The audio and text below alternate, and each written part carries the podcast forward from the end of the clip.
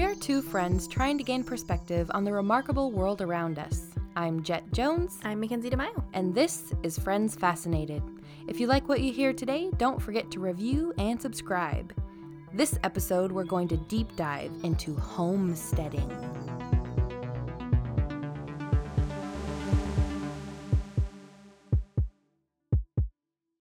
Topic was very fitting this week because Oh we want to run away into the wilderness. Yep, pretty much. And never ever live this week again. So, do you guys remember back a few weeks ago, maybe a couple months ago, where we released our coronavirus episode? And we thought we were almost late. Yep. We were like, oh man, we're Should we missing really- yeah. it's the, the big deal. Yeah, we were worried about releasing it because it just came out. People were just barely starting to worry that it would be like a pandemic, and we were Yep. like, everybody, calm down because if you're healthy, you'll be okay. Which kind Our of still message stands. absolutely still stands. Yes. Like there's updated information, but the general message hasn't changed. Yeah, it's if you're young and you don't have pre existing conditions, you're probably going to be okay. Yeah. Except this week, Jet literally had to bring me toilet paper because you can't find any because everyone's freaking out. Yeah. So I don't know what the scheme is like in bigger cities, so I can't even really imagine Oh, what that looks worse. like. Yeah, because controlling that many people would be even Mhm. harder. But uh, we live on the very east side of Washington State. Yeah. In And- a pretty darn small town. Yeah, really small town. Like you would describe it as rural. Yeah.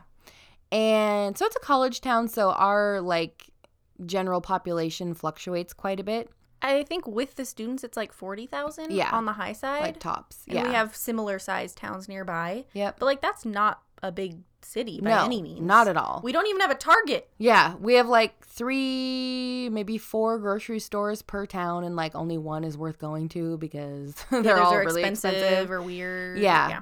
So anyway, point being, Washington is known for being one of the like most affected states in America Mhm. right now. Well, we have experienced that when you say, "Oh, I'm from Washington," people say, "Oh, it Oh, rains no. a lot." Oh, Seattle, Yeah. the Space Needle, and it's like, "Oh no, that is so far from our life." yes, we but that's the same with coronavirus. Yep. that's where it's a big deal. Exactly. So there's tons of cases. That's where it started out, at least somewhere near Seattle. It was in that retirement home.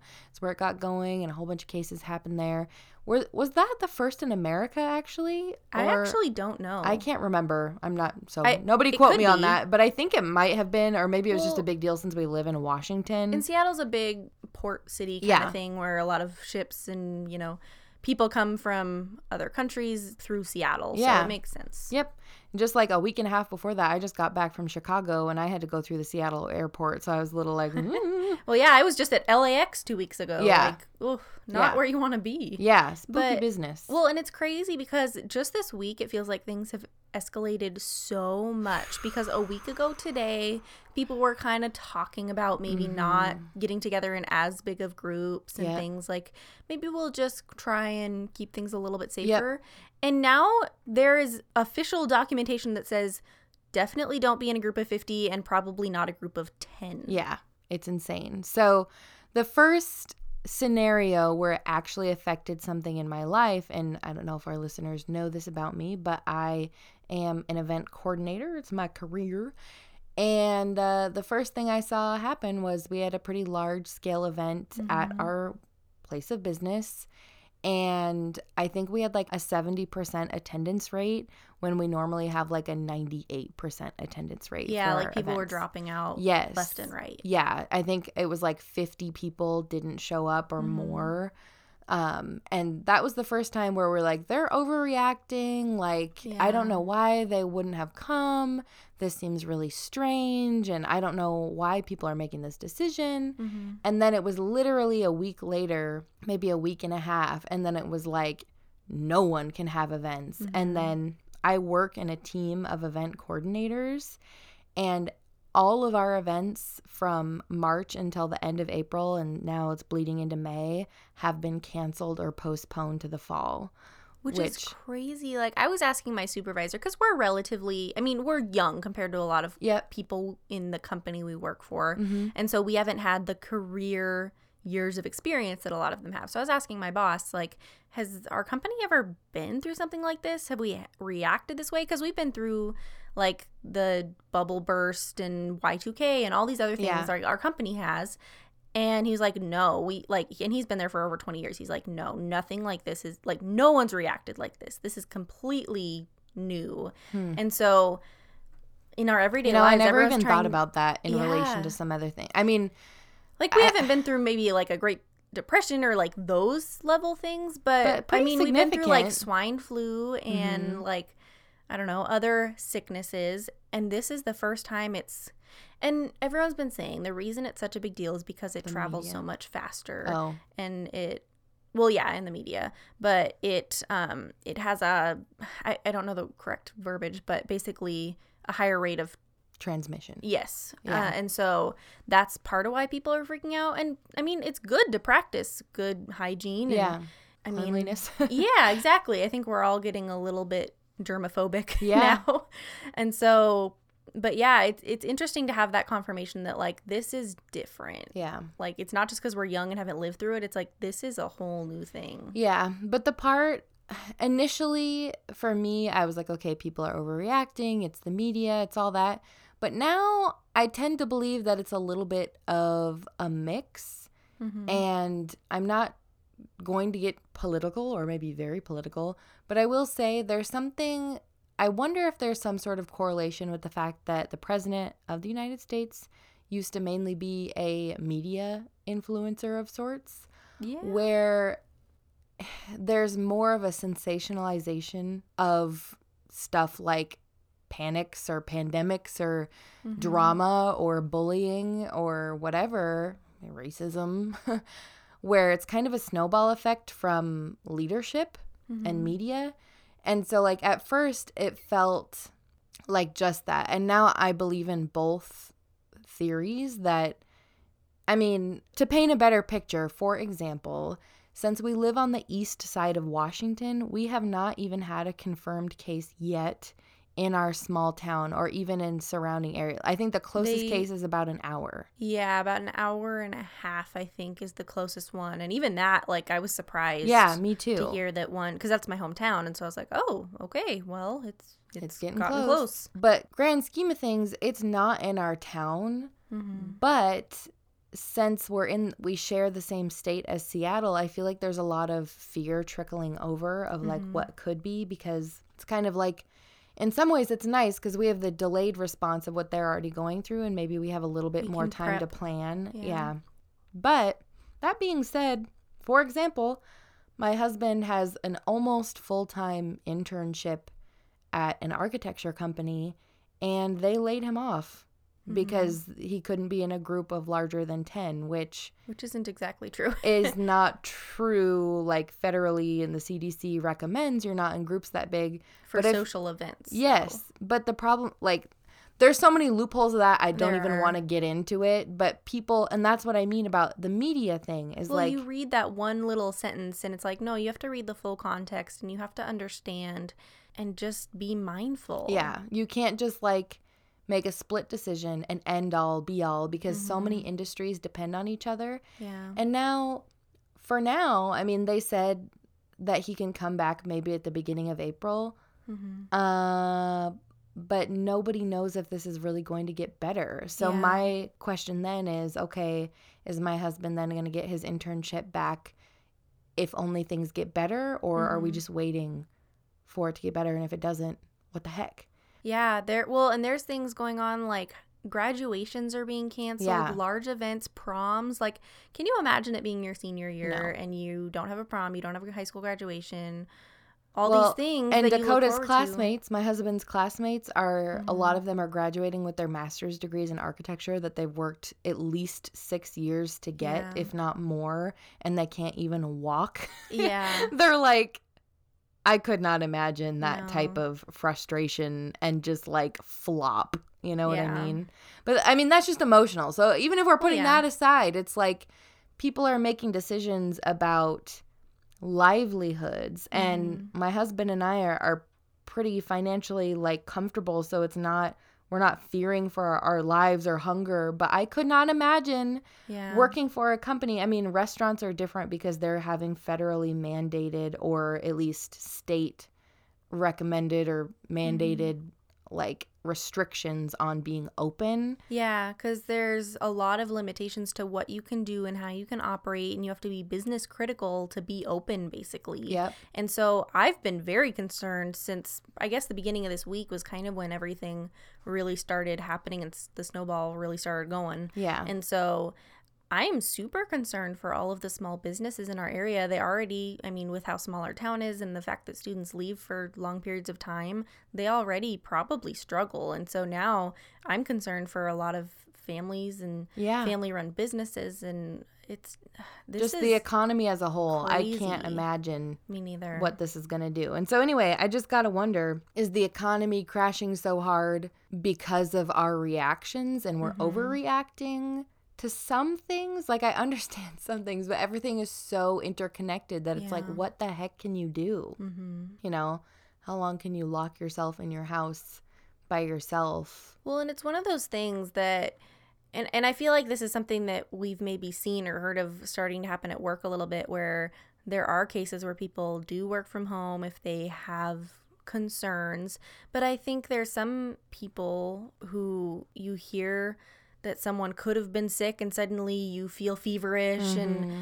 you know you, oh my throat hurt a little bit. Was that because i had the fan on or was that because i'm Yeah. gonna die? Yeah. and so i- it's just the the way our mind escalates those things and then you put that on a large scale of course there's going to be panic and of course there's overreactions with the way people are hoarding things from stores and Well, yeah, acting that like the end times. Yep, that felt That's the most so real to me was when um, I went up to Spokane, which is a bigger city near us, Mhm.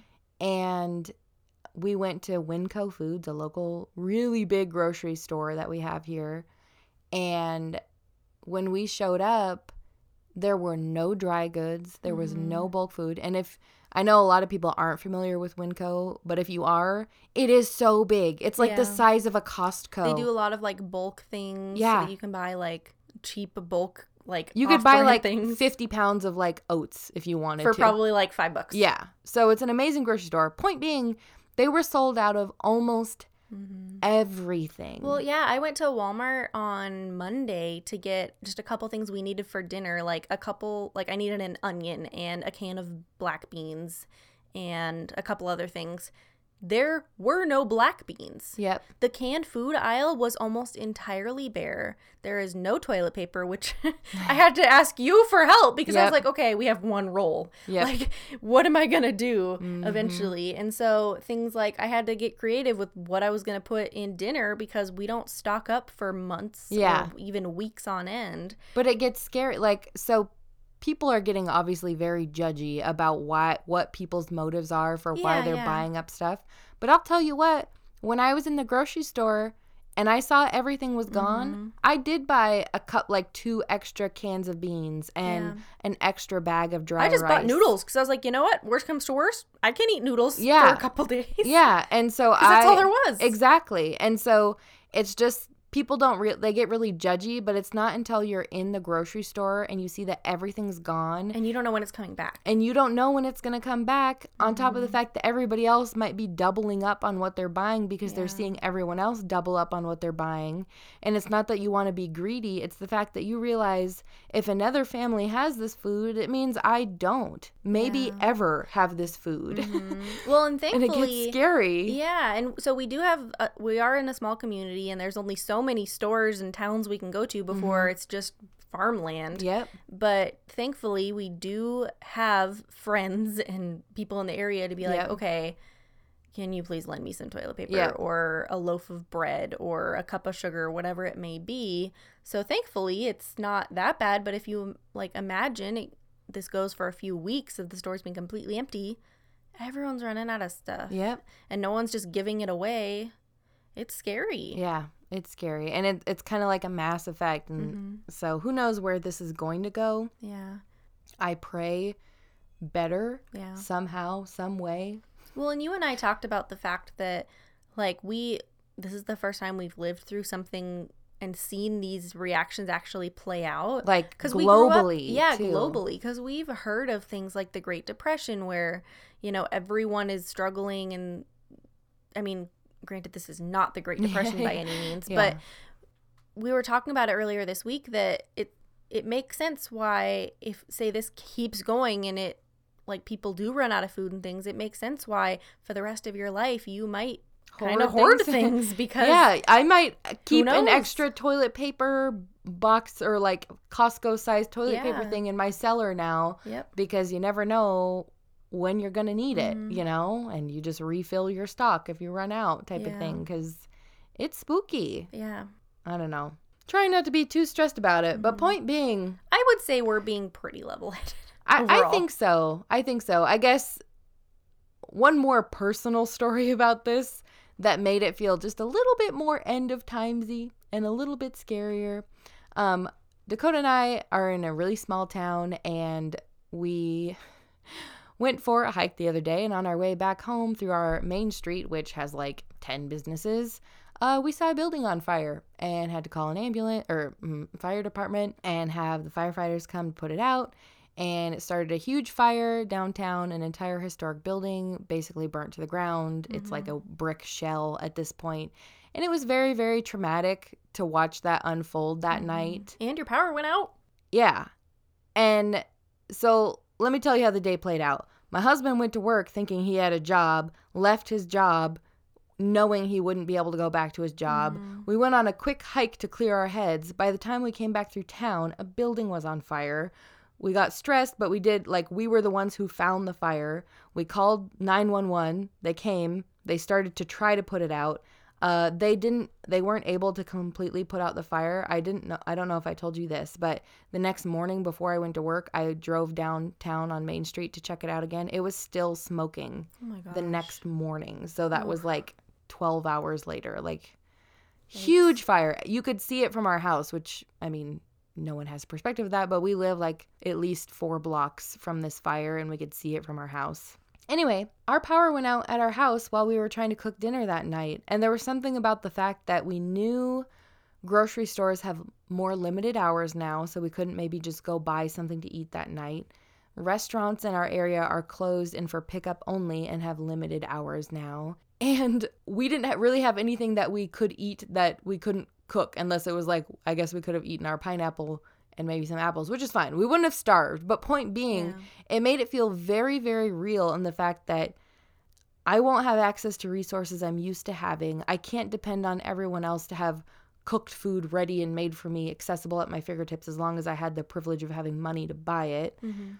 Um, and so I was like, okay, Dakota and I actually have a plan to go out shopping tomorrow morning to buy things that are dry goods that we could eat if the power goes out because that was mm-hmm. very freaky to us. It felt like end of times. Like, Well, and it's weird because with this whole coronavirus thing, like you don't think that you're not going to be able to cook. You just think Yeah. you're not going to be able to buy food, but then you're in an, a situation where you can't cook. yep, And that's a whole different story. yeah. Because you didn't plan for that. Well, picture this. So, our town only has 2,000 people in it. The power went out for the entire town.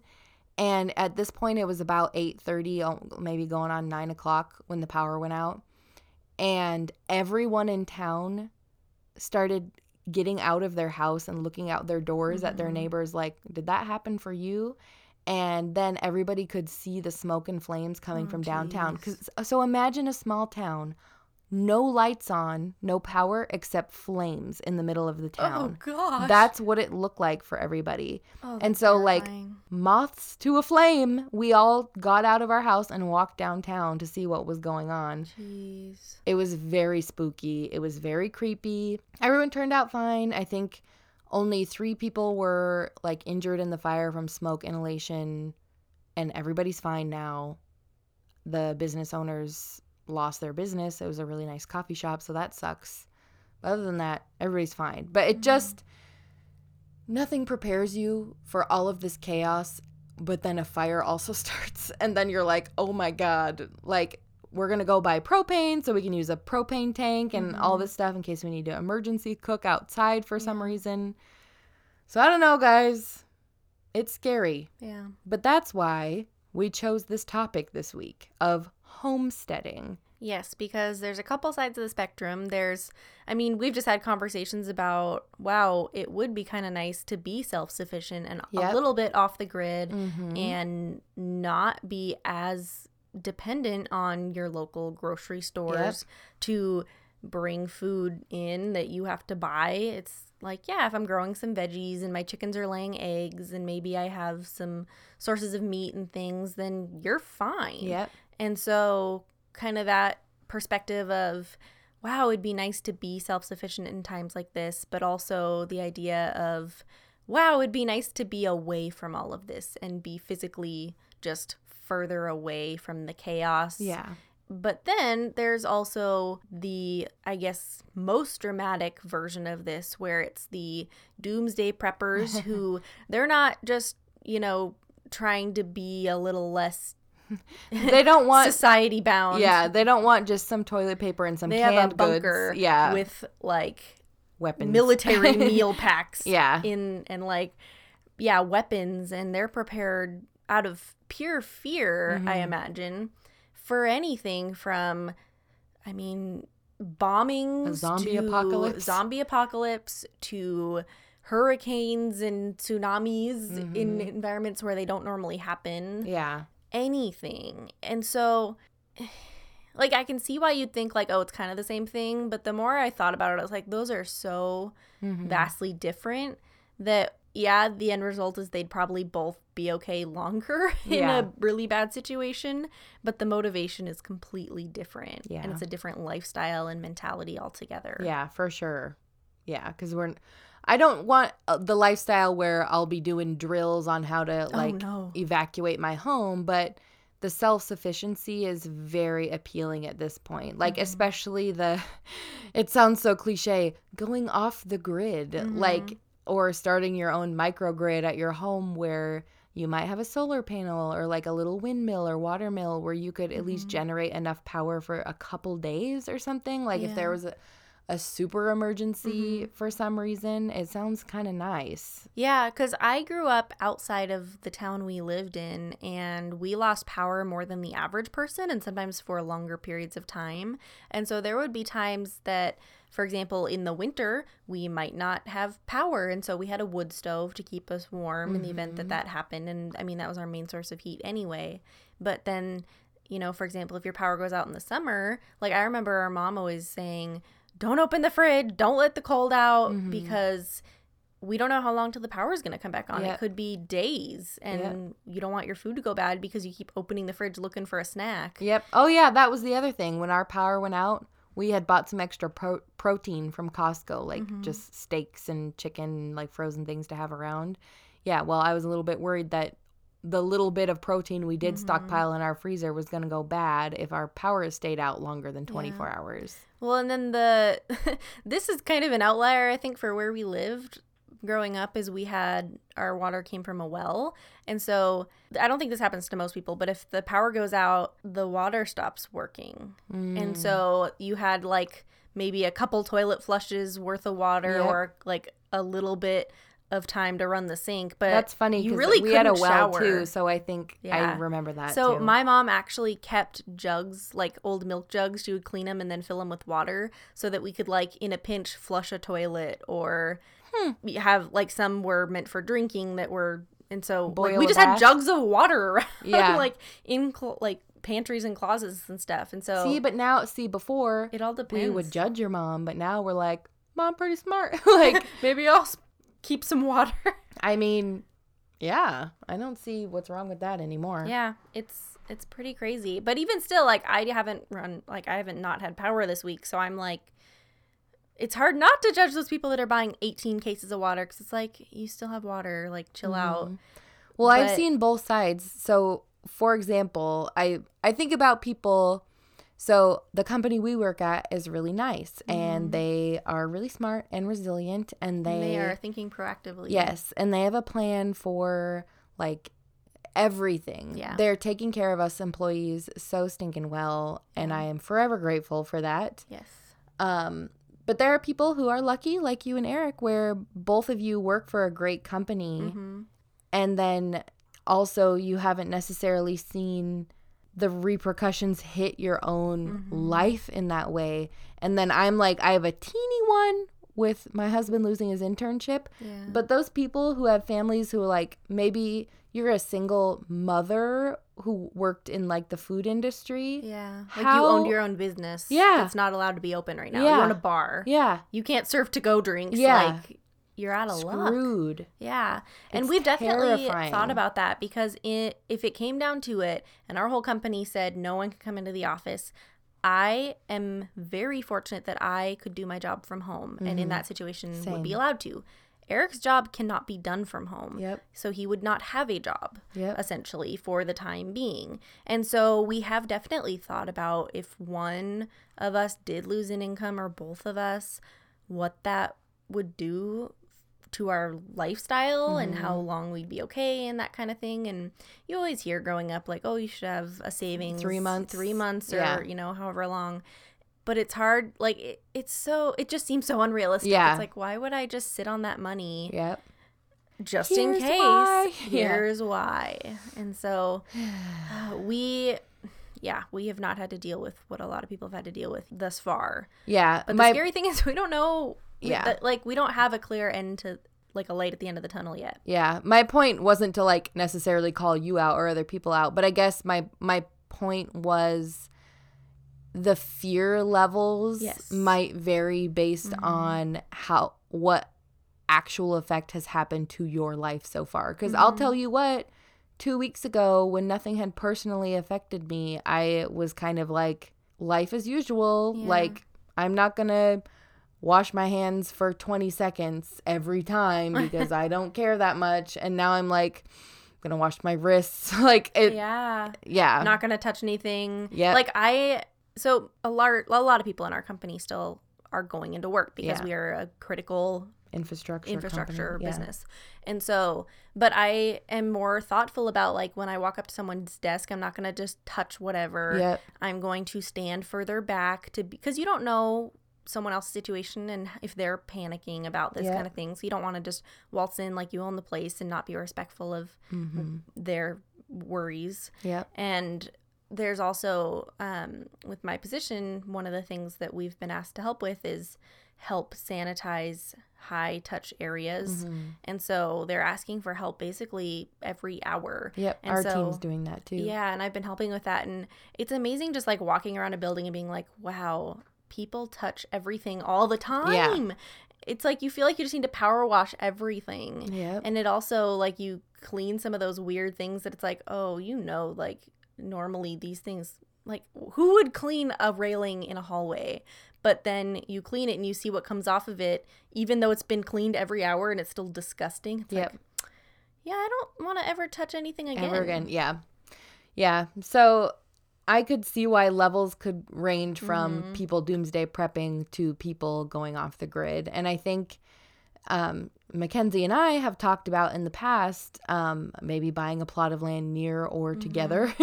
completely separate from this topic Yes. and these fears. Uh, when we were planning this in our minds and our dreams, uh, it was just like a happy thought of yeah. let's buy like 10 acres, maybe 20 acres, and then we'll split it in half. Mm-hmm. Small and farm. we'll some both build some houses on it Mm-hmm. and we'll operate like an event center on it and host weddings and do all this cute stuff and like maybe buy a goat. have, But like, we'd we'd never thought about what if weddings and events are banned. Yeah, yeah. And so the reason we chose this homesteading topic is like, oh my gosh, this maybe we should be planning for how we can live off of the land Yeah, and just in case. go back like of course we have a general idea like of course you could raise a cow like you and I have had livestock animals type before Mm-hmm. But no, I've never had the kind you eat. Let Yeah. me tell you, I am not butchering anything that I have been raising and feeding. you would if you were out of food and you owned a cow I could live off eggs forever. I mean, I want to learn those Yeah. things and see what that lifestyle is like. Like I I was thinking to myself, you could have one of each, kind of like Noah's Ark. You could have your one rescue cow who maybe wasn't fitting in with the herd and you adopt him for your small farm. But if time got hard, you could eat your cow. Or, I know that's gosh. depressing, but like, It is. you give him an amazing life until you use him as the resource that he could be. It's kind of a beautiful cycle, right? And then maybe you'd have 20 chickens and you would have their eggs and you would never kill a chicken because chickens are amazing. And then, like, maybe you'd have an alpaca. But guess what you can do with an alpaca? You don't have to eat him. I don't think alpacas even have good meat that Probably I not. know of They're pretty bony. but they're super soft so you could shear them and then you could have you could learn how to spin yarn and then you have sweaters and then you can do all these amazing things with the materials that you have mm-hmm. without ever going to a store Well, and that's the crazy thing. The more I read about homesteading, I was like, oh, I didn't even think about all the things you could do. Like, because I, normally think of like, yeah, you have livestock that you eat or that give you eggs or whatever, or milk, and you have a garden and those kinds of things. But I didn't think about the fact that, like, yeah, you can spin your own yarn and you can make your own cheese. Mm-hmm. And, like, well and it if you go have as long and as far as you Yeah. wanted to. and if you have neighbors who are interested maybe in that lifestyle but they do mm-hmm. other things like let's say one neighbor does honey but you do Oh, yeah. berries and someone else does veggies and someone mm-hmm. is a dairy farmer and someone does like angus beef and chicken and all that you guys can barter and trade and mm-hmm. help provide as a that community was the original economy. Yes, and come together in that way to where you're not dependent on the grocery store being out of chicken breasts. You know what I mean? Mm. You can still eat. You can still be giving and caring for your fellow humans by sharing and caring in that way rather mm. than people yelling at each other for why they're taking so many toilet paper rolls out of a grocery store. Yeah. But at the same time, like, you think of all the crazy stuff that's happening, and it's hard not to imagine that that's what's going through everyone's mind right now. But then at the same time, someone today was telling a story about how, so a couple of video games came out today, and s- some guy went to go buy his video game and heard someone yelling at like an employee because they ran out of the video game. It's like so it's not all about the toilet paper and the milk right now. Yeah. It's also People like are desperate for entertainment. well, yeah, it's just like uh, people still care about you know first world Goofy problems. things. Yep. But it is a beautiful thing to think of living off the land and. I- I feel like you'd have to feel more at peace and you know one with nature Mm-hmm. in that environment. And that's not everyone's motivation, but I, I think that's a really wholesome thing to do. Agreed. And so I did a little bit of digging on the history of the homestead movement. And I guess it's a part in actual US history. It's not, I mean, we've all heard of like homesteading as like a term, or maybe someone kind of endearingly calls their home their homestead type of thing, but it actually is a movement. Um, it promoted the free ownership of land in the Midwest in like the Great Plains area. And it was basically trying to encourage people to move out west and settle and cultivate land. And to get myself a little bit more context of what was going on when this homesteading movement of basically the government providing free land for you to cultivate it and like help produce gross domestic product in America and actually contribute to our economy was the goal, I suppose.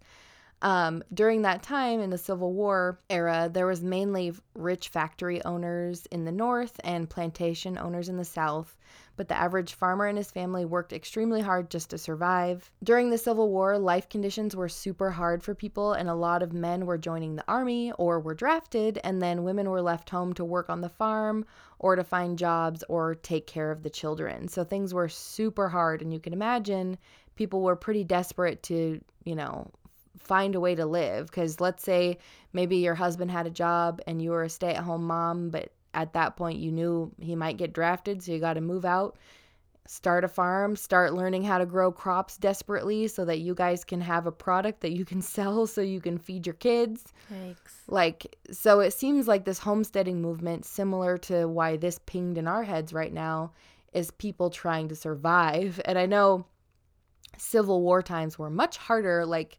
americans today especially are living in abundance galore. Like i'm Oh, so privileged beyond belief right now. I'm never going to take that for granted. But some of these ideas of like oh well the world could provide if you you know used it and nurtured it to the best of your abilities. Mm-hmm.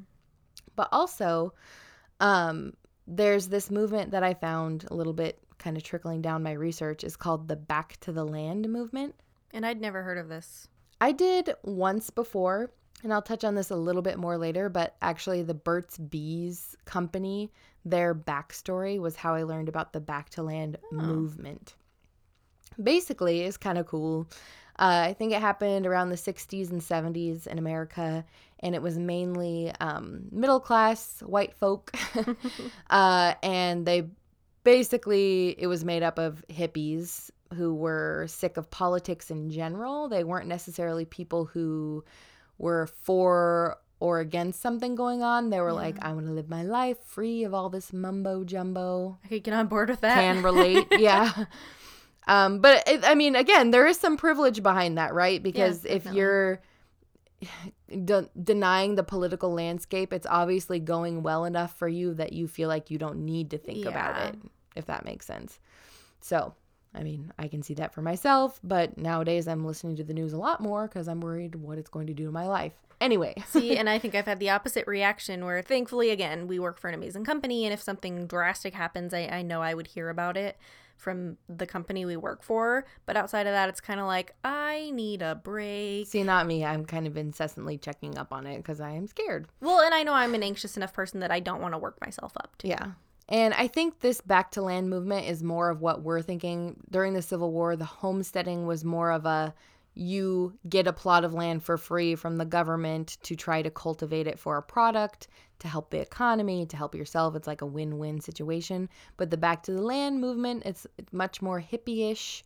And um, basically, the common thread was a call for people to take up small holdings or just like small plots of land to grow food from mm. the land with an emphasis on a greater degree of self sufficiency, autonomy, and local community, as I was talking about before.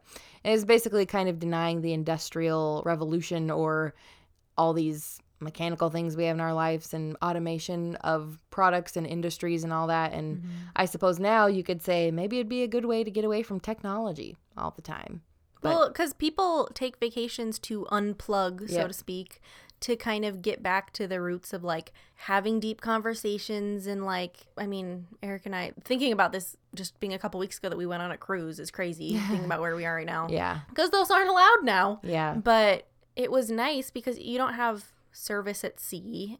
Um, the boat had internet, but you had to pay for it, so we Yeah. did not use it. Mhm. Um, things like that. And so being completely disconnected from our social media accounts and I mean, granted, there were still movies and that kind of stuff to do, but like we read more, we talked more, things like that, where it's like, that's one thing I love about going on a vacation is unplugging. So, mm-hmm. I mean, I see the desire for that 100%. And I mean, there's mixed motives behind it because uh, in my research, just a little bit of what I saw is it's a range of people from people who want to like have that sense of community and that mm-hmm. like naturalistic mindset, but there's also like the hippies and the religious like cult people who like Get want this poison out of my life. Yeah, they're uh, going a little far maybe, and there Yeah. not a balance. Like my ba- my perfect balance would be having a homestead with a very strong Wi-Fi connection, no matter where on my 20 acres I was. Very true. I could like check my email. I actually, when I was researching listen to this Spotify. topic, yeah, when I was researching this topic, I looked for accounts on Instagram, and sure enough, there's like this famous account for like this homesteader family or Yep. whatever, and like they have a podcast and they're basically an influencer on Instagram but still a homesteader. It's like, you know, That's the way to go. that that would be pretty good because thinking about it like if they're an influencer and their podcast makes money they're bringing in some income but Yeah. also they can be self-sufficient if it comes down to it so i think there's a happy medium where you're still plugged in but i don't know yeah. best of both worlds depending on what you're looking for And there's risks and rewards to both Oh, yeah. options. For example, let's say my husband continues on the career path he's on and he becomes an architect someday. That's a pretty like low physical activity type job where he's mainly using computers and like digital drawing tools and all that Yeah. to do the work he's doing. Well, a lot of trouble that I've seen with people who own farms is that the main like worker on the farm or let's say the man of the farm who's used to doing all the heavy machinery and all the like big hard laborious stuff Mhm. they get hurt Maybe That's they can't take care of everything. So I don't know. Well, and that's one thing actually that I looked at. So I I looked at kind of how do you get into this life of being a homesteader? And one thing that was brought up on in one of the articles was medical concerns. Mm-hmm. And so if you have a history of medical concerns or conditions in your family, things that maybe you need to make sure you have health insurance, or Mhm. maybe you know that, say, you, for example, you have very bad arthritis that runs in your family, you need to take that into consideration because maybe this isn't a good lifestyle. You won't be able to you. dig ditches every day, you know? So you have to be mindful of those types of things Yeah. before you just gung ho jump in and That's why I feel like our idea is a good one because mm-hmm. then we have four of us on the same That's plot of land. you have to have a little community. Yeah. Yep. Because You got to be able to help each other out. Well, and if you look at societies that maybe aren't as developed as ours, they tend to live in a more community driven Mm-hmm. life because they do take care of each other in those ways. They do, you know, go get water for the whole little community or yeah. farm together. Out of curiosity, when you lived on your land Mhm. at your main childhood home, how often did you interact with neighbors or at least see? Hardly ever. Like we would see him drive by, but I, I would say where we lived, like we did not have farmland, but some of our neighbors did. Um, How many acres did you have? 20. 20? But we had it for horses, um, not for livestock Yeah. that you eat or that provide food in any way. Yeah. Just the ones that are expensive. Yeah. Um, so we had 20 acres and we had like pastures for them and things like that. Mhm. But we did not. Well, what about stuff? Okay, so maybe I'm doing too much leading questions because so my main childhood home, we had five acres, but we lived in on this like private road that was kind of like a cul-de-sac road, dirt road thing, and everybody had roughly five acre plots of land. Mhm. Uh, I I think it was like a group of six houses or so. Well, there was quite a bit of overlap on how we ended up all helping each other. We we Oh, really? we everyone stayed pretty much to themselves for the most Mhm. part but like for example a lot of the time we would like share pastures like if someone was getting kind Oh, of long we would let someone else put their horses on our property Yeah, that kind of thing. Like that didn't happen regularly, but I that kind of thing could and would occasionally happen. And we got to eventually meet most of our neighbors. Like there was one kind of down the street around the corner that I ended up babysitting for um, for a while, or you know even further away than that. Like they needed someone to feed like they had like pigs and horses and like dogs and cats or something. And so see that's something we did too Yeah. take care of each other's Well, they paid me, though. yeah well but also counts. again i don't even remember how this happened i'm sure my mom got wind of like they need someone to take care of their house and she was like i have kids that have no nothing better to do Yeah. that could make some money because it was around the time i was like that was like my childhood in a getting a nutshell too yep yeah and so like we knew the names of most of our neighbors but most of them had more land than us yeah so it's not like we could even really see their houses usually, Yeah. depending on how much land they had. So they were farther away. But Hmm. there there were things like that. And I mean people would kind of watch out for each other. Like you would know if you saw a vehicle you weren't used to seeing around and stuff like that. So it- yeah and and my mom is very social, so she I, I would say if I was in that situation I probably wouldn't have gotten to know my neighbors as well as she did. But she's a talker. So, question What are your like turn ons and turn offs for the homestead lifestyle? So I like the idea of having like farm fresh food and eggs and that kind of stuff. yes. That sounds amazing. Um, I don't see a world where I could butcher my animals or even know that I was eating an animal that was running around my property before. So I would Mm-hmm. I think if you owned a really hard cow, you would that. feel different. See, and I never have. So I don't know, but I I would have a hard time with that, um, which feels very hypocritical to say like, oh, I'll eat meat as long as I don't never Mm, met yeah, it. yeah. So, um, but but I don't think I could do that. I don't know. It. I mean, it's a lot of work. So See that that's, that's the scary part for me. Yeah, is that could I commit myself to the physical labor that a farm Mhm. entailed? Like, could I really get up at like 5 a.m. to go Ugh, chuck bales of hay? Like, look. And that was the one thing we because we had horses, we would have to do that in the snow, get up early, Mm-hmm. go out late, and like oh, It's a lot of work. it's a lot of work. I made sure I had a fenced yard so I didn't even have to walk the dog at night. Yeah. So Yep. I I don't know if I'm fully built for that kind of lifestyle.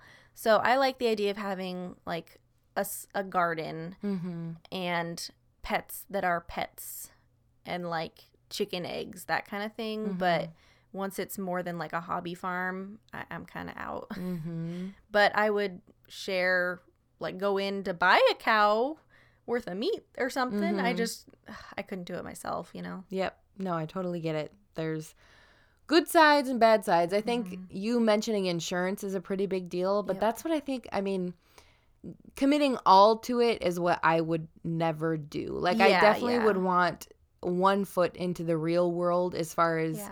it's have someone having a job where they could have the insurance or Mm-hmm. kind of that stability. It's kind of like diversifying your funds, right? Mm-hmm. You got not all of your homegrown organic eggs in one basket. You know yes I well and that's one thing that i put in my notes was don't put all your eggs in one basket Mm-hmm. and so like if we wanted to look at the actual like recommendations and again these are all just like articles and blog posts but some of the things that i thought were like good things to think about of course I'd mentioned the medical considerations Yeah. but also like if you're considering this lifestyle you need to immediately stop accruing debt Yep. because there's no room for it Mhm. and then you need to create a game plan for like your livelihood going forward and then go forward with paying off your debt because ideally if you're going to live in this lifestyle you shouldn't have really any debt. Yeah and so I, I would say a lot of people that live in this kind of environment or even like farmers for example there's a good chance they inherited their land and it's been passed down and they grew up on that farm mm-hmm. and stuff because I, I don't know how often they have mortgages. I'm, i mean i'm sure it happens but it's just you got to be careful about that kind of thing because who knows are you farming and doing those things to live off the land or to make money there's Yeah. a difference Yep.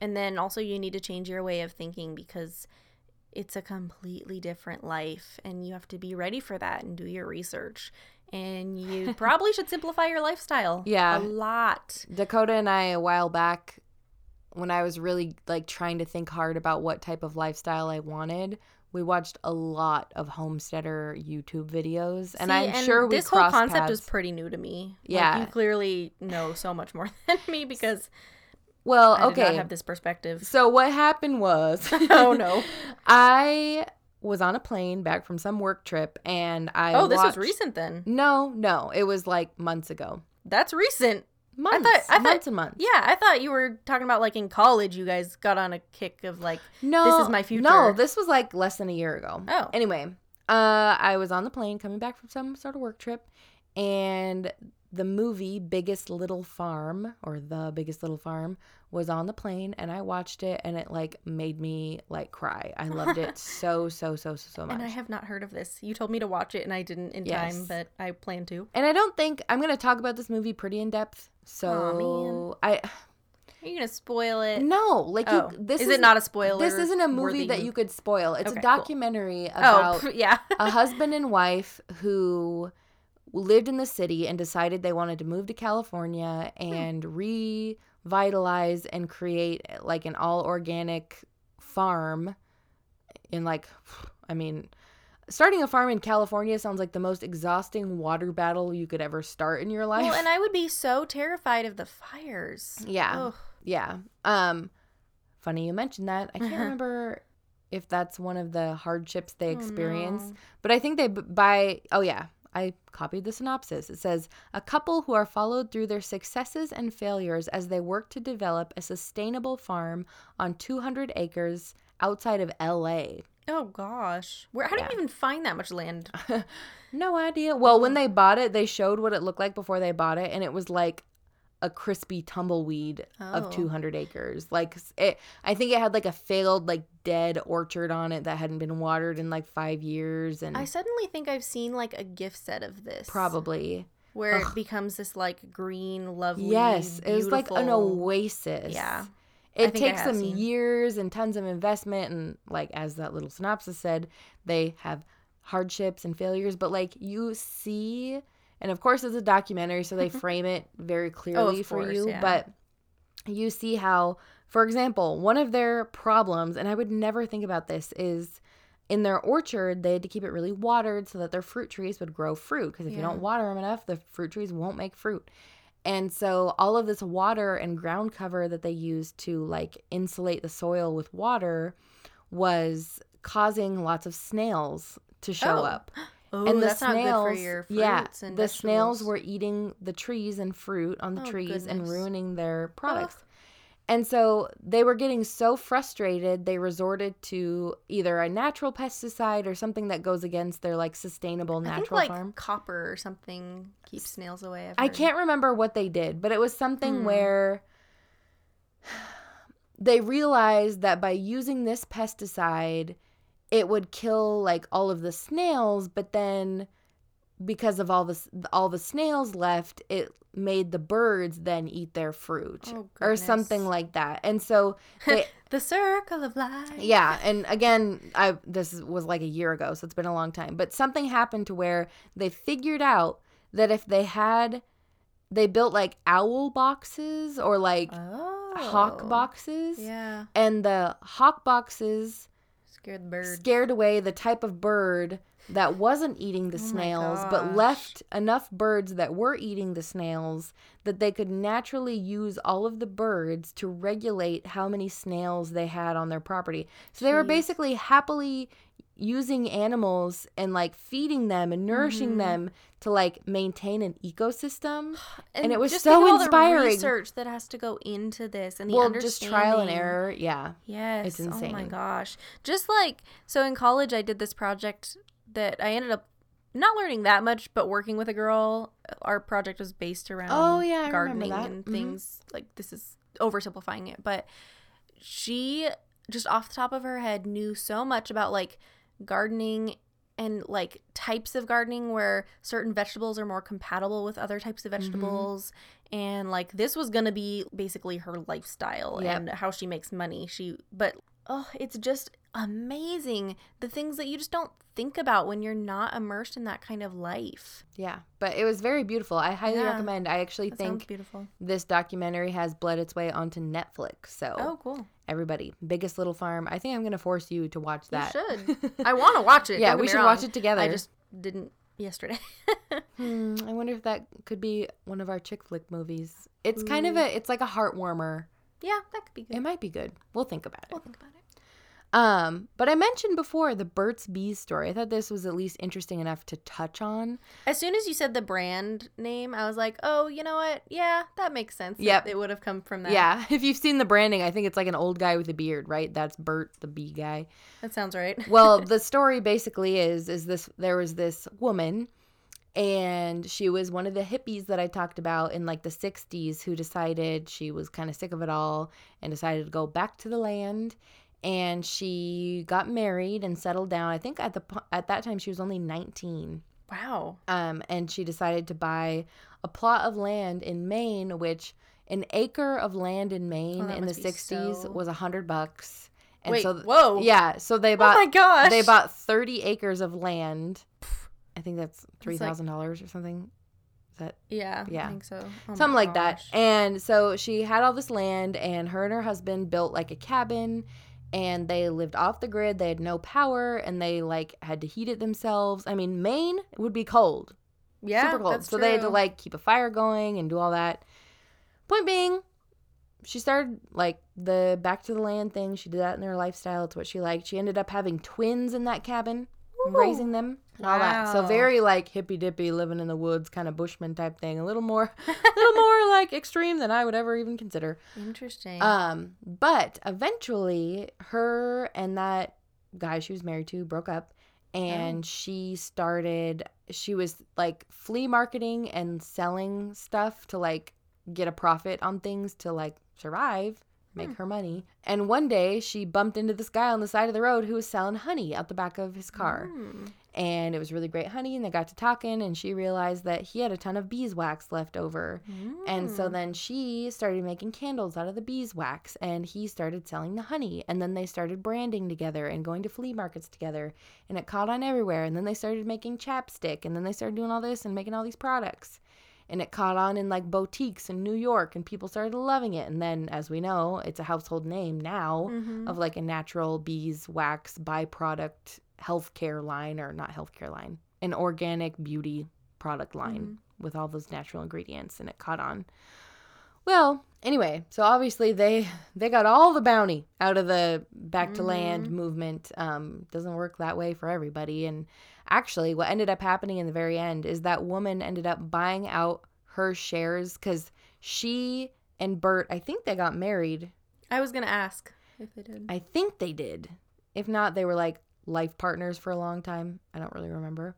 But she owned two thirds of the company because he, Burt was basically like a honey guy, a farm guy, and nothing else. Like he was just like, I like making She was honey. running this the Yeah. show. Exactly. And so she owned like two thirds of the company and he owned one third.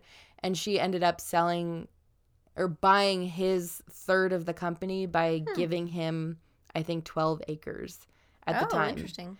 And he took the trade because he's like, I don't like this business crap. Like, I want to go make some more honey and type of thing, go farm. And then I found an article recently um, about this woman, the former owner. Her name is Roxanne Quimbley. She gave away 87,000 acres in Maine to the um, Forest Service or um, like national park people. That's nice. And she donated roughly $75 million to the National Park Service. That's who it is. Yeah. Yeah, here's the synopsis from the article. The former hippie who took Burt's Bees from a rural Maine operation selling at craft fairs to an international brand eventually sold the company in a two nine figure transactions in Oh the mid 2000s. My gosh. Yeah, so she had so much money, all from the wax that bees make. it's crazy to think. So anyway, Do you even have to do anything for bees? Like you want them around plants and stuff for pollen, and they have to have enough water. But beyond that, like you Oh don't my feed bees. Gosh, I don't know if I even told you that Dakota and I went and saw a movie at our local small movie theater, the Kenworthy. We saw oh crap, what was it called? Doesn't matter what it's called. I'm not going to recommend it because it wasn't the best movie. But it was cool in a couple ways. It showed this woman in some third world country or like underdeveloped country near Turkey. I don't Okay. remember where. But she was a natural bee keeper. Like she did it like the old fashioned way where she would go and she was she looked like she was like 75 and she would go hike up a mountain and find a crevice in the mountain full of bees and then she would smoke them out using a little you know thing of smoke Oh my god and then she would put them in her backpack. She would just like it was like this woven thing with like a strap, and she would just fill it with bees and then take it home and then put those bees into a crack of a rock near her house, and then she would raise them that way. But I learned from that that bees need.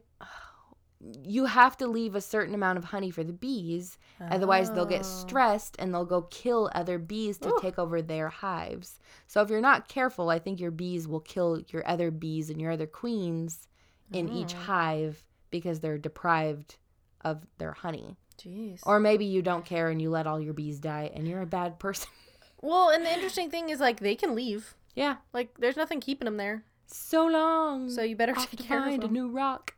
Yeah, kind of crazy. But I do think they're probably pretty finicky, as we talked Yeah. about before.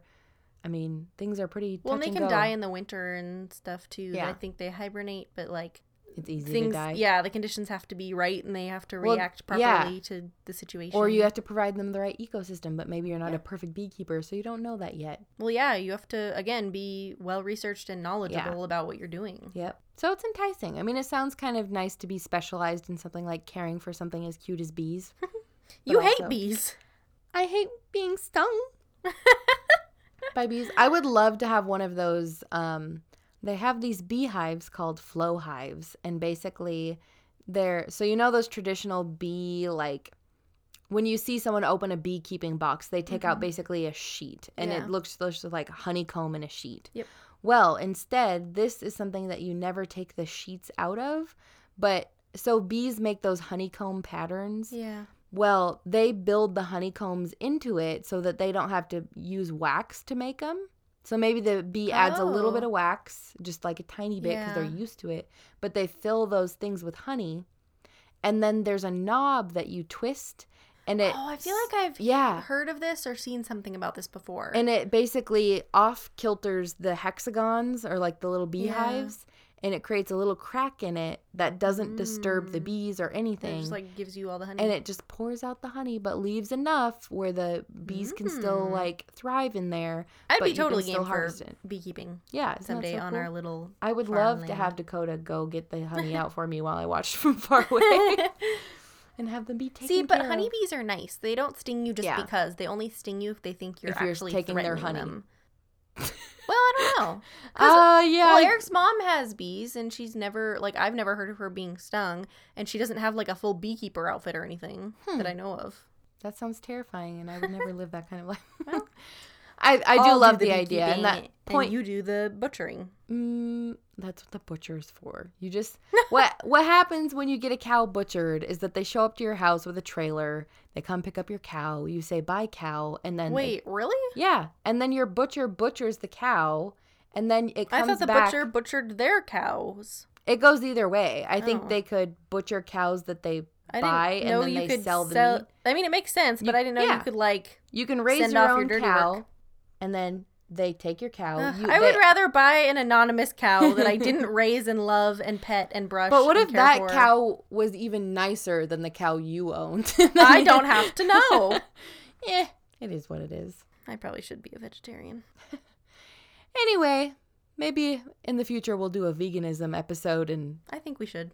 decide what that looks like. Jet feels us. too guilty. We've talked about it. Yep, because I yeah I don't want to talk about veganism unless I try it and see what it. You're worried you're never going to go back. Yeah, eh, maybe. Nothing wrong with that. Yeah, no, it, I- it would be a great thing to do For many reasons. for so many reasons. Yeah. Let's do an episode on that. I have commitment in verbal recording Yeah. that we will do it. Let's do it next time. Okay. Not next time, but soon. Soon. Well, anyway, we are not experts. We are just fascinated. You can subscribe anywhere you listen to podcasts to hear us again next week. You can also find us on Instagram, Facebook, and Twitter. If you have information to add to this week's topic, please email us at friendsfascinated at gmail.com. And if you have anything that you would like to send us in the mail, you can mail it to friendsfascinated at P.O. Box 997 in Pullman, Washington 99163. We can't wait to blow your mind with more curiosities next week. You've just listened to another episode of Friends Fascinated. Thanks for listening.